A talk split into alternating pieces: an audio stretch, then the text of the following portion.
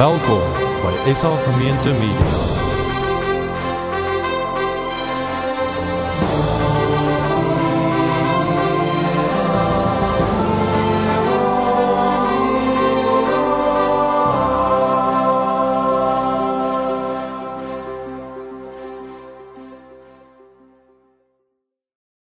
Ons gaan saam lees uit Joshua hoofstuk 1. Joshua 1, ehm um, eerste eerste 9 verse daar van Joshua. 'n Bietjie agtergrond gee. Ehm um, Israeliete is nou al hierdie 40 jaar lekker in die woestyn op en af op en af op en af geloop. Ehm um, en en en Moses is dood. Ehm um, hy is nie saam met hulle in die beloofde land in nie en die Here het vir Joshua aangestel as leier om nou hierdie Israeliete in die nuwe land in te vat. Nou lees ons Joshua 1. Na die dood van Moses, die dienaar van die Here, het die Here vir Joshua seun van Nun en assistent van Moses gesê: Moses my dienaar is dood, maak jy nou gereed en trek deur die Jordaanrivier. Jy en hierdie hele volk. Gaan na die land toe wat ek aan hulle die Israeliete gee. Soos ek vir Moses gesê het, gee ek aan julle elke plek waar julle kom.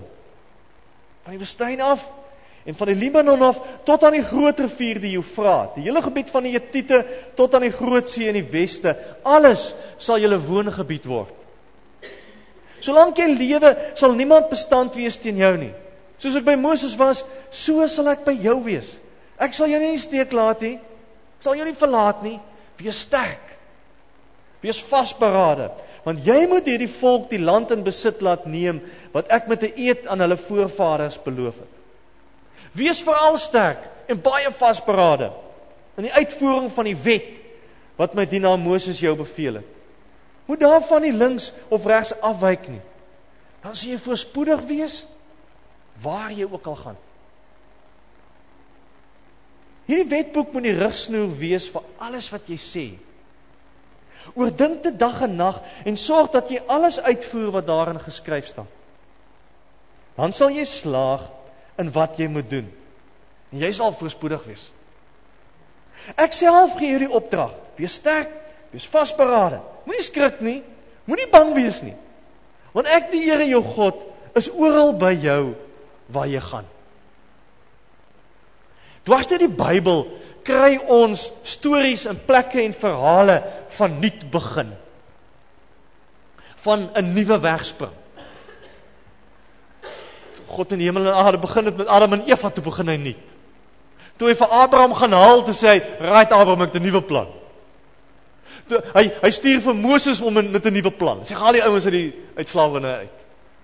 Presies dieselfde wat hy wat hy met Joshua doen. Hy sê, "Joshua, hier's 'n nuwe ding wat voor ons lê. Kom ons begin dit." Hy doen dit met Jesus. Hy stuur Jesus aarde toe. En sê, "Breek 'n nuwe koninkryk oop." Handelinge 1 begin net met die kerk en hy sê maar hier hier's 'n nuwe begin. Ons begin weer. So staan ons as gemeente ook op 'n punt wat ons sê 'n nuwe begin, 'n nuwe kwartaal, nuwe geleenthede, nuwe kansse, 'n nuwe seisoen.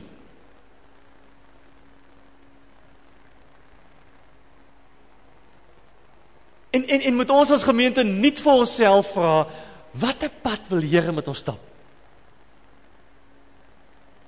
Wat wil die Here doen met ons as gemeente? Hoe lyk hierdie pad? Ek dink die vraag vir jou is, wil jy deel wees van hierdie nuwe uitdaging? Jy deel wees van hierdie nuwe wegspring, nuwe geleenthede, nuwe kansse van 'n nuwe land. Wil wil jy deel wees van nuwe drome vir jou verhouding met die Here? Wil jy deel wees van nuwe uitdagings wat die Here vir ons as gemeente kom neersit?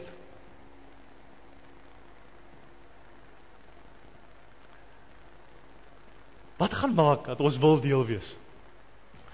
Wat gaan ons motiveer? Wat gaan ons dryf? Wil jy ons moet gou na hierdie videoklip kyk? Vir iemand ons nou nou begin het. Kom ons kyk gou daarna.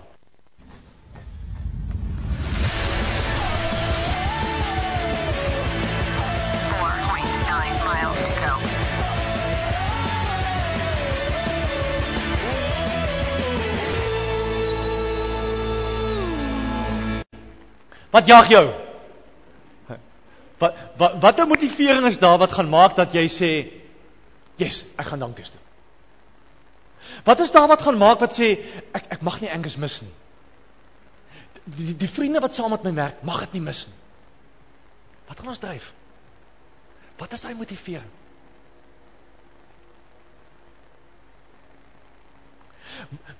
Wat is die rede dat ons moet vra waarom is ons kerk? En waarom is ons hier in Engeland? En waarom is ons hier in Londen? Wat is die motivering? Hoekom doen ons wat ons doen? As ek Joshua 1 lees, dan dan lees ek dat God 'n plan het. Kyk weer, vers 2 sê hy: Moses my dienaar is dood, maak jy nou gereed en trek deur die Jordaanrivier, jy en hierdie hele volk. Gaan na die land toe wat ek vir die Israeliete gee. God het 'n plan. Hy wil vir ons iets gee. Hy wil vir ons 'n land gee. Hy wil vir ons 'n plek gee. Hy wil vir ons 'n gebied gee. Die Here sê, "Gaan na die land toe wat ek vir jou gaan gee." Bietjie later in vers vers 6 sê hy, Um hier van vers 3 af en 4 af verduidelik hy, weet jy, dis van daar vandaan af tot daar. So groot is die land wat ek vir jou gaan gee. Hy sê vir ons, later gaan hy af in vers 6. Dan sê hy, wees sterk, wees vasberade want jy moet hierdie land, hierdie volk, die land in besit laat neem wat ek julle beloof het. In vers 9 op die einde dan sê hy, skrik nie, moenie bang wees nie. Want ek die Here jou God is oral by jou waar jy gaan. God se plan sluit 'n plek in. Luister mooi. God se plan met ons lewens sluit hierdie plek in. Hier waar ons is.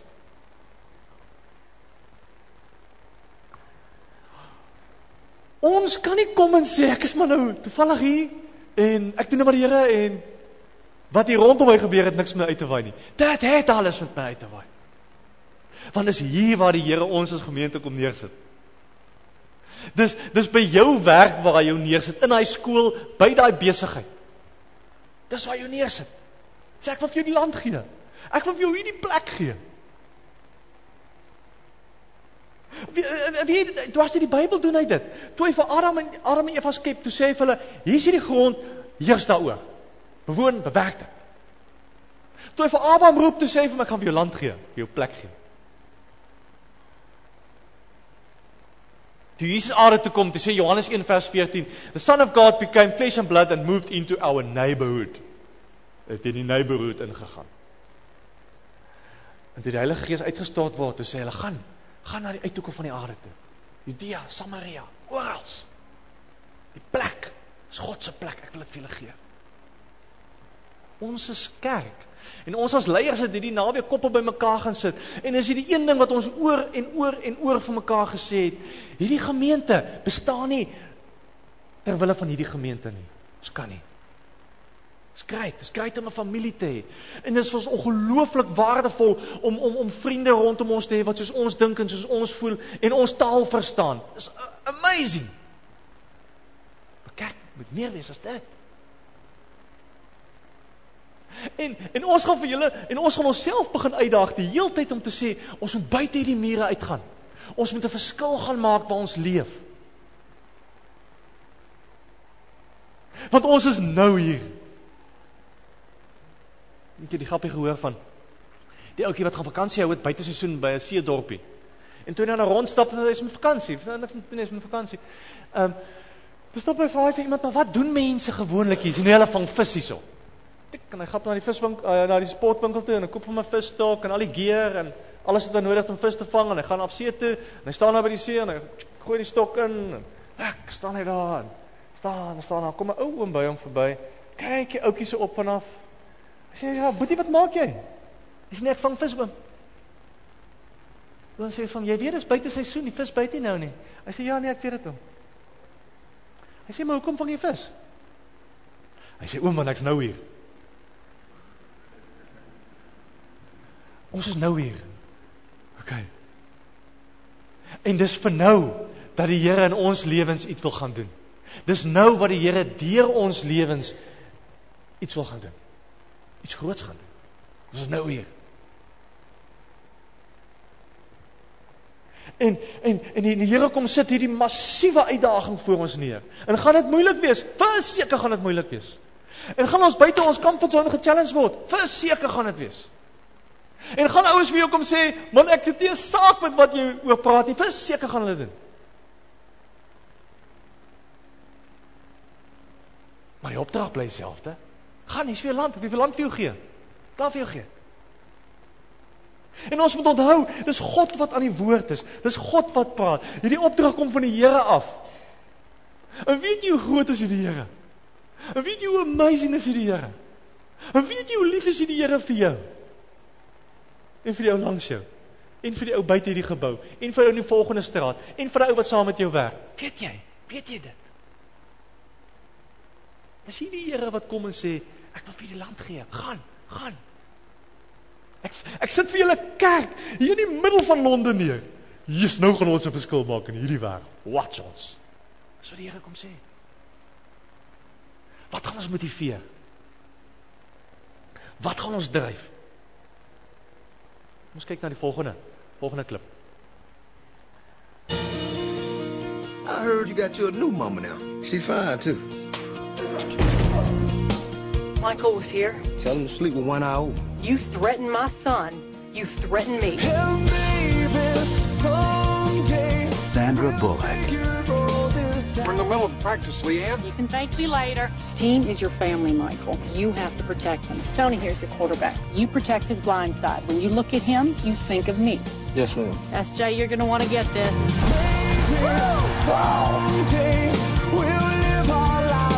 Mike's the best left tackle I've seen in years.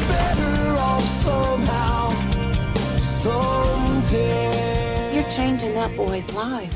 No, he's changing mine. The Blind Side. I said you could thank me later. It's later, Bert.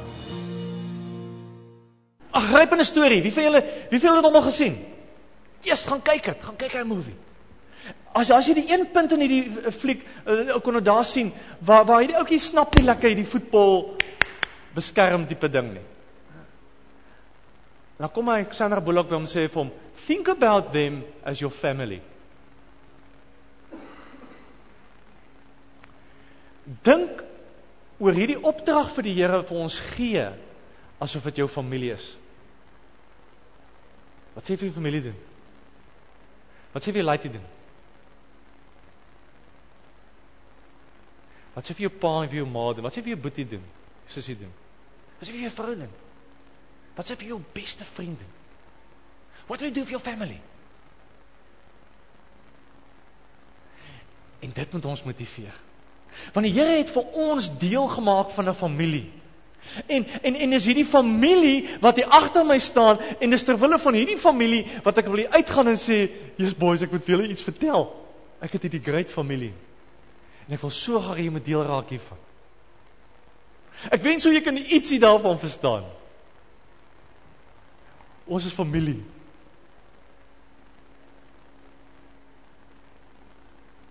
En op 'n manier moet ons weet dat die Here vir ons binne in hierdie familie sit.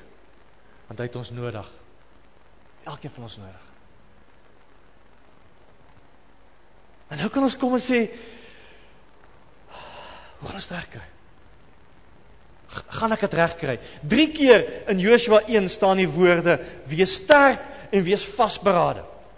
In vers 6 sê hy: Wees sterk, wees vasberade want jy moet hierdie volk die land in besit laat neem. Here sê vir Josua, Josua wees sterk, wees vasberade want hier is jou familie. Jou volk, jou mense. By die einde van die dag het ons net mekaar.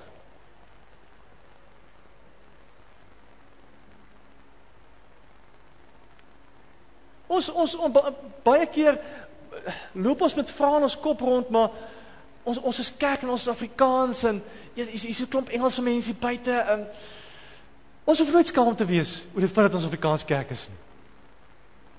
Ons hoef nooit te dink dit is verkeerd nie. As ou familie bymekaar as 'n praat jy family familietaal.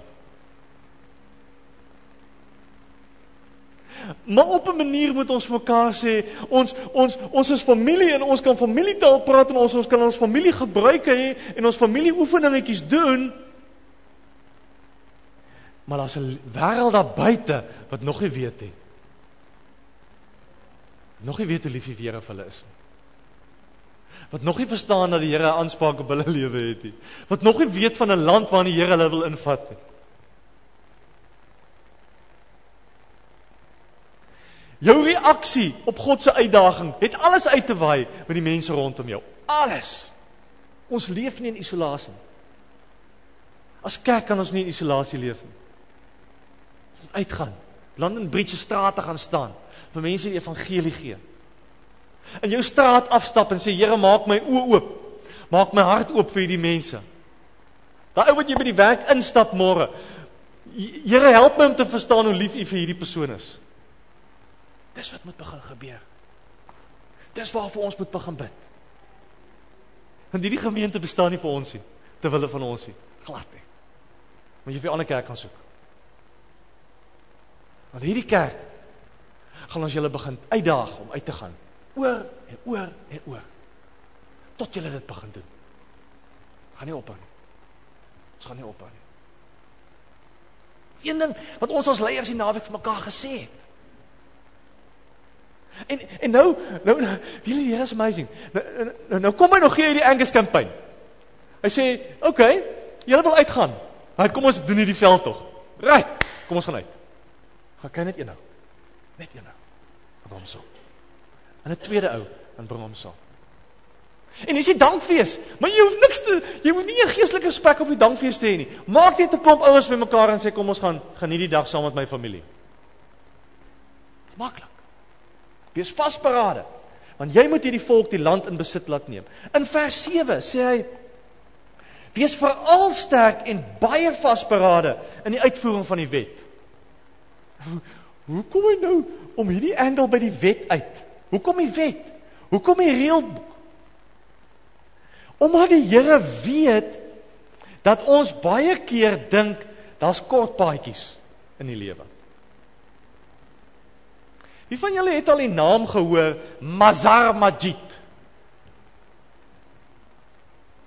Niemand nie?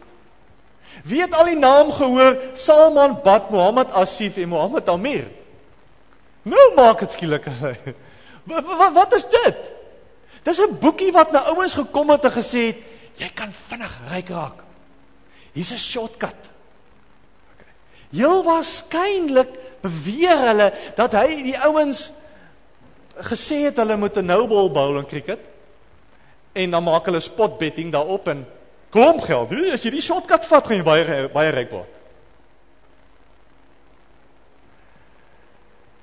Jy gaan nooit 'n wedstryd wen as jy nie volgens die reëls speel nie. Ja, miskien miskien gaan jy hier en daar, maar ergens gaan jy uitgevang word. Jy gaan nooit bo in jou sport uitkom as jy nie die reëls gaan hou nie. Vra vir enige sportman. Vra vir enige musikant. Gaan nie.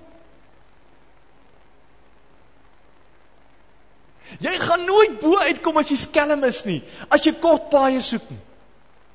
Wie ons doen dit baie keer met die Here. Ons soek kort paaie vir geloof. Ons dink weet jy as ons hierdie twee drie goedjies doen, dan is my geloof weer lekker opgejack, as ek weer as my saak met die Here weer reg. Daar's nie kort paaie vir verhouding nie. Daar's nie kort paaie vir kerk wees nie. So 'n paar goedjies gaan doen nie buite dan soos raai nie. Ons harte moet verander en dit vat tyd. Dit vat tyd. En dis wat die Here wil doen. Dis ek maar die wet gee en sê man, hier's die wet. Want as jy dit verstaan, dan gaan jou hart verander. Gaan jy verstaan ek gee dit vir jou omdat ek so lief is vir jou. Dat ek so lief is vir jou. En ja, ons vat kort paaie. Verskillende plekke in die lewe. Maar ons beland dan net gewoonlik weer in moeilikheid of verdwaal net nog verder.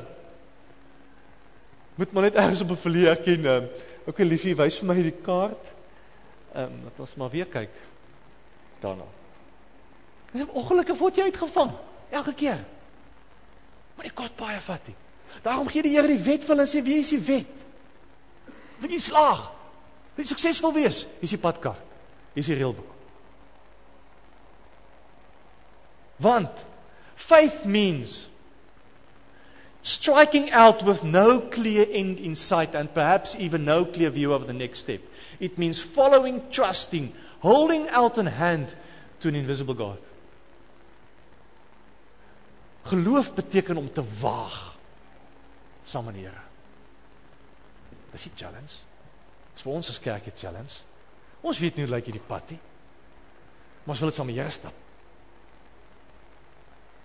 Ek kan julle verseker, nie een padteken red 'n lewe nie. Padteken is nie daar langs die pad wat jou waarsku. Pas op vir daai draai. Pas op, pas, spoed kamera. Al wat 'n padteken. Dis wat die wet kom doen, sê hier's die lewe. Stuur jy daar. Derde een wat hy sê is vers 9.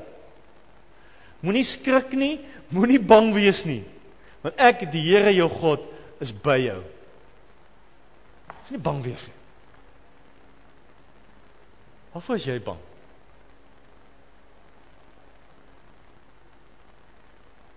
Wat staan vrees wat jou terughou om te getuig, om te praat, om betrokke te raak, om van jouself te gee? Wat hou jy terug? Waar is jy bang? Wiele wat, ons vrees keer dat ons groei. Ons is bang vir mense, ons bang vir omstandighede, bang vir die aanvaarding van mense. Ons is bang dat mense van ons gaan dink. Maak dat ons nie groei nie. Antjie Krog skryf een keer so mooi daaroor. Hy sê courage is another name of learning to live with your fears. Vrees gaan nie weggaan nie. Here sê daar, moenie skrik nie, moenie bang wees nie, want ek, die Here jou God, is by jou.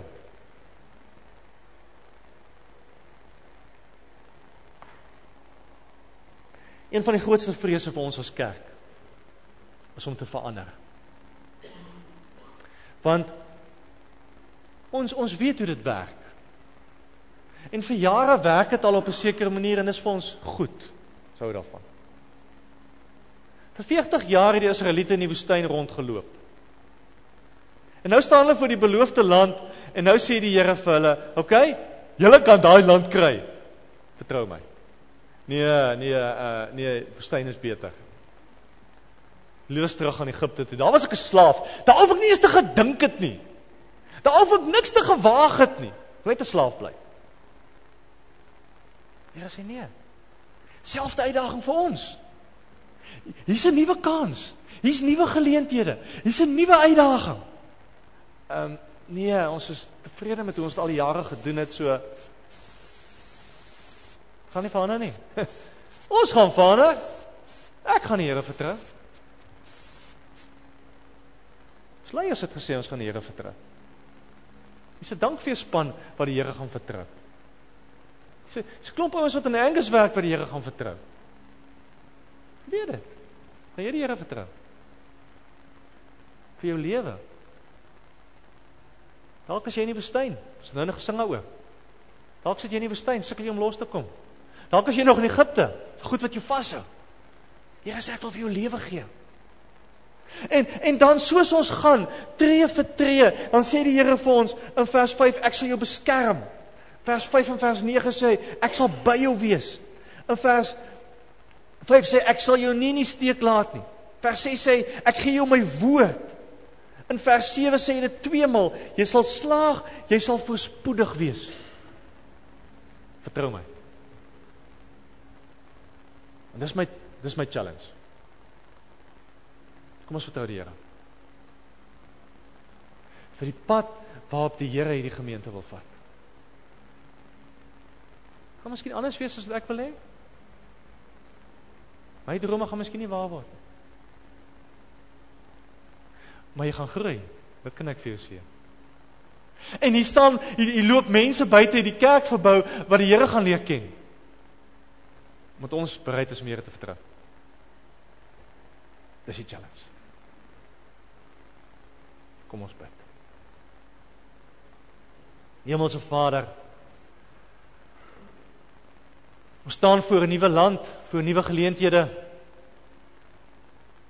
voor 'n nuwe uitdaging. Here, as ons baie eerlik moet wees, diep binne in ons weet ons ons het nie 'n keuse nie. Weet ons kan nie anders nie. Weet ons mag nie stil bly nie.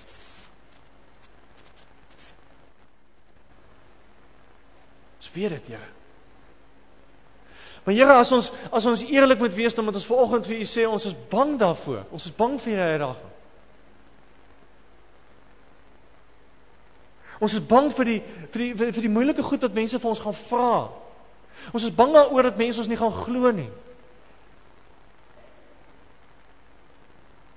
Ons is bang Here dat dat die mense miskien gaan waai uit die kerk uit want hulle wil nie ge-challenge word nie.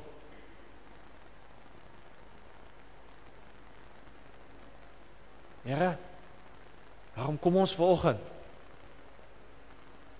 Wil ons vanoggend vir U kom sê, Here, ons vertrou U met alles wat ons het. Met alles. Ons huise, met ons werk, met ons vriende en met die dankfees. En met die Revive London kampanje met met hierdie gemeente, Here. Here wil wil U vir ons aan die hand vat en saam met ons stap. Here, ons wil amper soos Moses sê, as U nie saam met ons gaan nie, dan bly ons net hier. Here, maar ons wil groei. Ons wil 'n dieper verhouding met U hê. Ons ons wil meer van U hê, Here.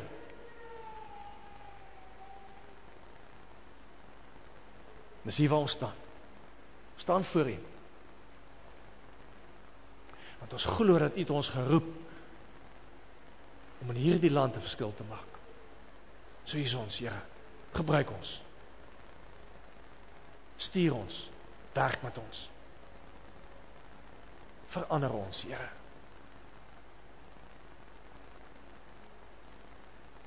In U naam wil. Amen.